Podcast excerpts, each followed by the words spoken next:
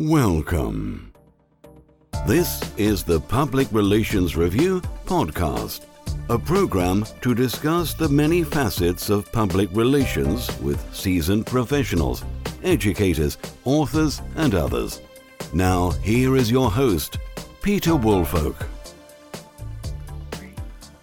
Welcome to another edition of Public Relations Review.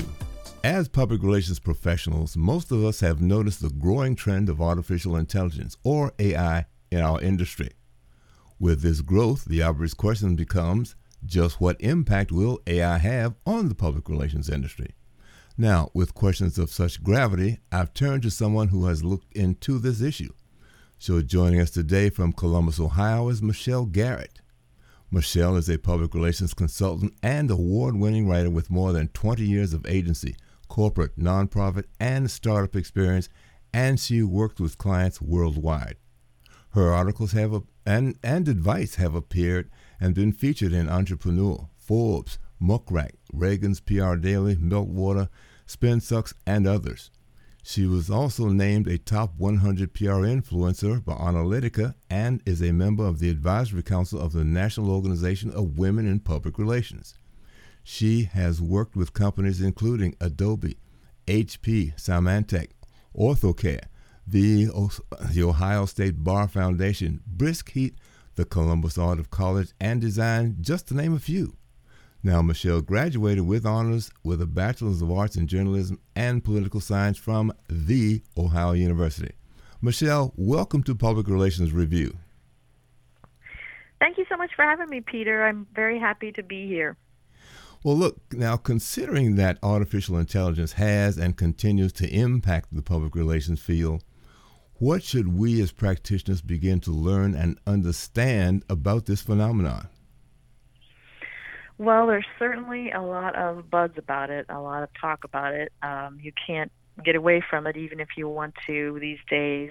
It's permeating um, P R and marketing, and I don't think, though, that we know exactly um, what will happen or when. It's it's early yet, so we really, um, at this point, need to, you know, take a deep breath, not get ahead of ourselves. And remember, I think most importantly, uh, that it will not take away a P R person's job. I think it's very important to make that point because I hear a lot of uh, people talking and they seem afraid of A I and what it means and machine learning and how it will affect what they do. But I think um, we don't want to look at it from a point of fear. We want to look at it from a point of, you know, how it will enhance what we do, how it will free up some of our time to be more strategic and spend our time working on initiatives that are really um, a little bit more thought-provoking than, say, you know, creating a list or cutting and pasting and that kind of thing. So I think that's a very important point to start out with. So in terms of, well, well let's say now, what are the three things, that you, and you may have touched on it briefly, or some of the things that uh, A I really accomplishes for us that can help us do a better job? Mm-hmm. Well, I, to be very honest with you, to get answers to that question, I went to somebody that I really respect, whose opinions um, on this topic are, you know, are to be trusted, and he knows what he's talking about. His name is Christopher Penn. And um, I can share a little bit more about him um, as we go, in case people want to follow him online or check out um, some of his his articles. Um, but what he says is that the three benefits A I promises are as follows. So he says, first, it's acceleration. It, it means you should be able to get the information you need faster. So that should be a good thing for P R people. Um, accuracy. You should be able to get better answers than um, a human would provide for you. So say you want to use it for research, you should be able to get more accurate answers and faster. So that should be good. And then automation. It should reduce the amount of repetitive work that we do. So I know a lot of, especially uh, people starting out in P R, are asked to do work that is rather repetitive, and I feel like, you know, that might be viewed as something actually positive um, if it if A I would help take some of that off of our plate. So, so we're actually doing some of this work now, or using A I now, and perhaps maybe not paying that much attention to it, such as uh, voice-activated assistants, uh, Alexa, and uh, mm-hmm. the other um, uh, similar devices can perhaps uh, be put into this category. I would say that's true. Um, I just feel like we see a lot of vendors talking about the fact that they incorporate A I in their products, and I think we have to be very careful again.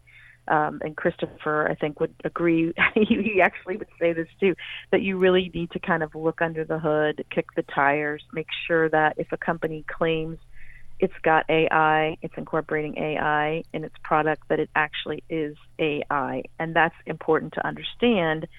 When they say that, what do they mean? Ask questions. What are you really saying? And that's where P R pros should really be prepared and do a little bit of research on, you know, what what really A I is and what it isn't, and how to understand just basically uh, what we're talking about when we say that. Well, as I listen to you say that, it, it, it appears to me that people should be prepared with questions that apply directly to what it is that they're doing. Maybe do mm-hmm. a test run. Okay, well, fine. Here's what we do in my office. Show me how your product and, and A I will help us do this better or quicker or more accurately. Mm-hmm. I think that's a very good idea. And a real, you know, vendors that really are not just talking about it, but actually doing it will, should easily be able to show you that.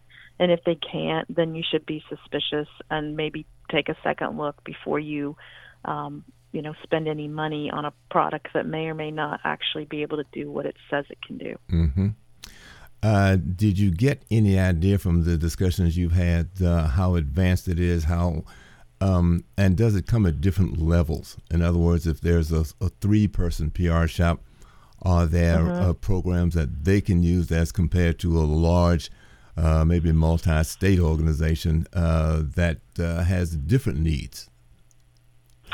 Well, I would think, obviously, you know, you're going to be talking about a bigger budget versus a smaller budget, and I think always the smaller budgets are, you know, those those firms are challenged to come up with um, solutions that they can afford. Um, I know that one product that um, has gotten a lot of buzz for its use of A I is Talkwalker, for example, and that um, I'm not sure what the price points would be on, on something like that, but I know they have, you know, various um, packages and things that it can do. Um, and one thing that it does is help you um, search for articles. So, for example, you know, P R pros are tasked with finding mentions about their brand, their client, and so forth. So Talkwalker could go out and start looking, if you gave it some criteria to search on, and it would find the articles for you, and then you can teach it um, by inputting information what to not include. So, example, if you um, typed in P R, it might find articles about Puerto Rico because the abbreviation is mm-hmm. P R. Well, we don't want those unless you're, of course, a journalist covering, you know, Puerto Rico, then you want those articles. So that is a, an example of something that um, a product could do right now using A I that would be very helpful, because it would save you so much time. It would probably find more results, better results faster, and that would be something that firms might want to look at investing in. You know, I, I, pardon, as I listen to this, I also think it's important for uh, the individual agencies to look at what it is that they actually do. Because mm-hmm. there might be some clients or some some assignments, uh, tasks that you have might not require this. You know, if you're asked to put on an event, uh, depending upon what it calls for, maybe it does not require mm-hmm. the use of A I in it. So perhaps there's some diligence required on the part of the, the intended end user to make sure that it fits their needs. I would say that's very true, because it can be overkill for what they need. And I think right now, again, it's it's in its early stages. And I think, you know, obviously as it becomes more and more adopted, you know, the price points will come down, the use cases will increase, it'll be more practical, just like any other technology. I think right now um, you know, if budget is a concern, you can probably get by without A I. I don't think everybody needs to jump on that bandwagon, mm-hmm. you know, today. I think it's just something to be aware of and obviously to look into and do your research, do your homework, and understand um, what it could help you with or where it could be going, just so that you're aware. I think just having that knowledge and that baseline um, understanding of, of what it is, and uh, just so you can, you know, really think realistically about it and kind of plan um, accordingly. Well, well, the other thing that I hear is also that perhaps there should begin to be, if they're not already, webinars that somebody is giving them. Perhaps uh, uh, organizations that sell it are, um, uh, are putting on these webinars so that people can see exactly here's how it works, or maybe some mm-hmm. particular industry might say, well, here's how people in our industry, how we've used it, and here how others have used it as well. So perhaps the, the learning curve has to be uh, dealt with first before people can decide on wh- what to do and which way to go with this. Mm-hmm. I think that's true. And I know, for example, again, Talkwalker gives, um, they just did a free webinar not too long ago that was in relation to their product and um, and P R, and, and they do those from time to time. So that's one vendor. The only reason I keep calling them out is because I know that they're a vendor that, that people could trust to really be incorporating A I into their product. And mm-hmm. I don't feel like, again, we, we have that level of trust with everybody who says they have it today, because they may be working on it, they may be going in that direction, but it may not be true uh, A I and machine machine learning at this point. They may just be, you know, something in development. So that's why I think um, it's just good to, to make sure you're following experts. I, Christopher Penn is one that I mentioned. Um, he says online, if you're on Twitter, for example, to follow um, I B M Watson to help learn more about A I, and just kind of, even if you don't read everything they put out, that would be a source um, where you could go. And, and even if you just start kind of perusing what they share, you would it'd begin to sink in a little bit, and, and you'd be able to kind of familiarize yourself um, with it, because I'm definitely one that, you know, has not taken taken a deep, deep dive into A I yet. I'm not I'm definitely not uh, an expert um, by any means, but I'm learning just like all of us are, and just trying to kind of keep abreast of what the changes are going to be and, and how that affects us, because, again, you hear people that are running scared, and, and I just feel like we don't want to do that, and we don't want to scare people. And the best way to not be afraid is to really try to understand. Well, I think you make some very, very important points. Uh, going back to I, the I B M Watson, once you see what it is capable of doing, I mean, it's really amazing. I, if I'm not mistaken, I just happened to see a flashback where it beat someone playing chess, the world-renowned chess player. So, right. uh, you know, how all those calculations, so forth and so on there. But uh, again, I, I think you're also right when you say that it's incumbent upon the intended end user to look at, decide, if we need something like this, what will we need it to do? Uh, that you have to assess your needs and how it's going to help you and benefit you, and perhaps benefit your clients, rather than just jumping onto it because it's it's new and flashy and has a lot of bells and whistles to it. That's absolutely true. I think we could say that about all kinds of technology, because, and I think it's overwhelming sometimes, the amount of technology there is. And then, you know, if we do get into that mode of going after the the shiniest object, we can really um, lose our way um, and and not be paying attention to kind of the basics of our profession. And, you know, we don't want to, in um, you know, in the quest to try to better serve our clients, lose track of the things that they really value. And those things, I don't know if they've changed that much. I think, you know, they they value um, the same things that they kind of always have, as far as getting their name out there, um, getting their story out there. It's just that the way that we do that and the channels have changed. And so if A I can be part of helping us um, better serve our clients in the future, I think it's definitely something to kind of keep your finger on the pulse of, as long as you don't, you know, just jump out there at the very first um, product that, that may try to sell you A I. Mm-hmm.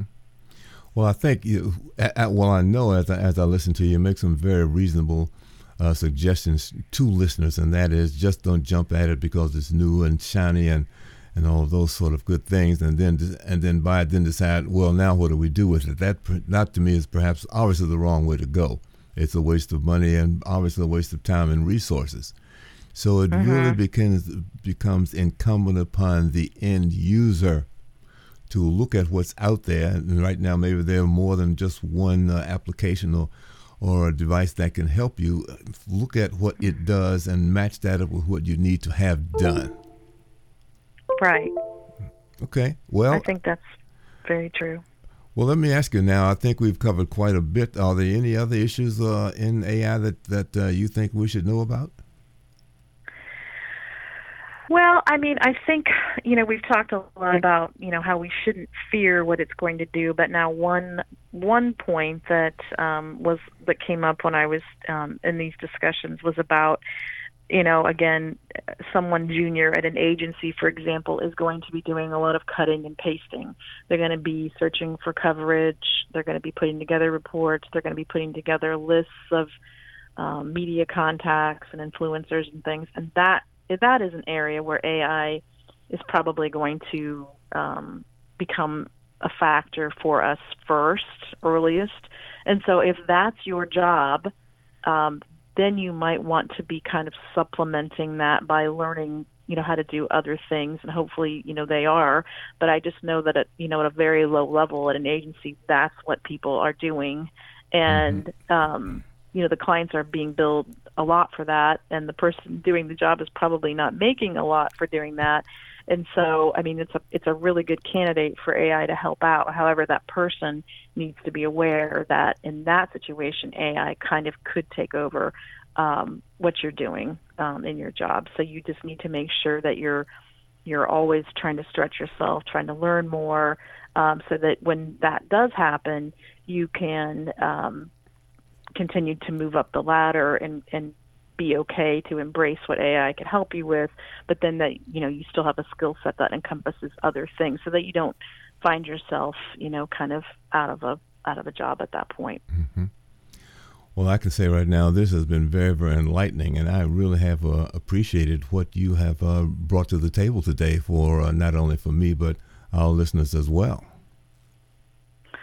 Well, I really appreciate the opportunity, Peter. I think that A I is something, again, that we all um, need to be kind of keeping our finger on the pulse of in P R, but just not to not to get too excited yet, and just kind of keep an eye on, on where it's going and what's happening.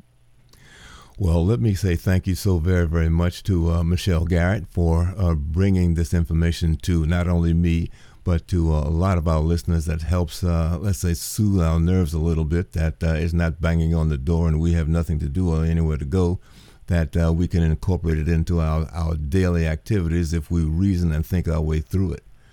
So let me thank not only, uh, again, Michelle, but let me thank all of our listeners for listening to uh, this edition of the Public Relations Review, and please join us for the very, very next edition.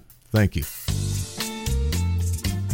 This podcast is produced by Communication Strategies, an award-winning public relations and public affairs firm headquartered in Nashville, Tennessee. Thank you for joining us.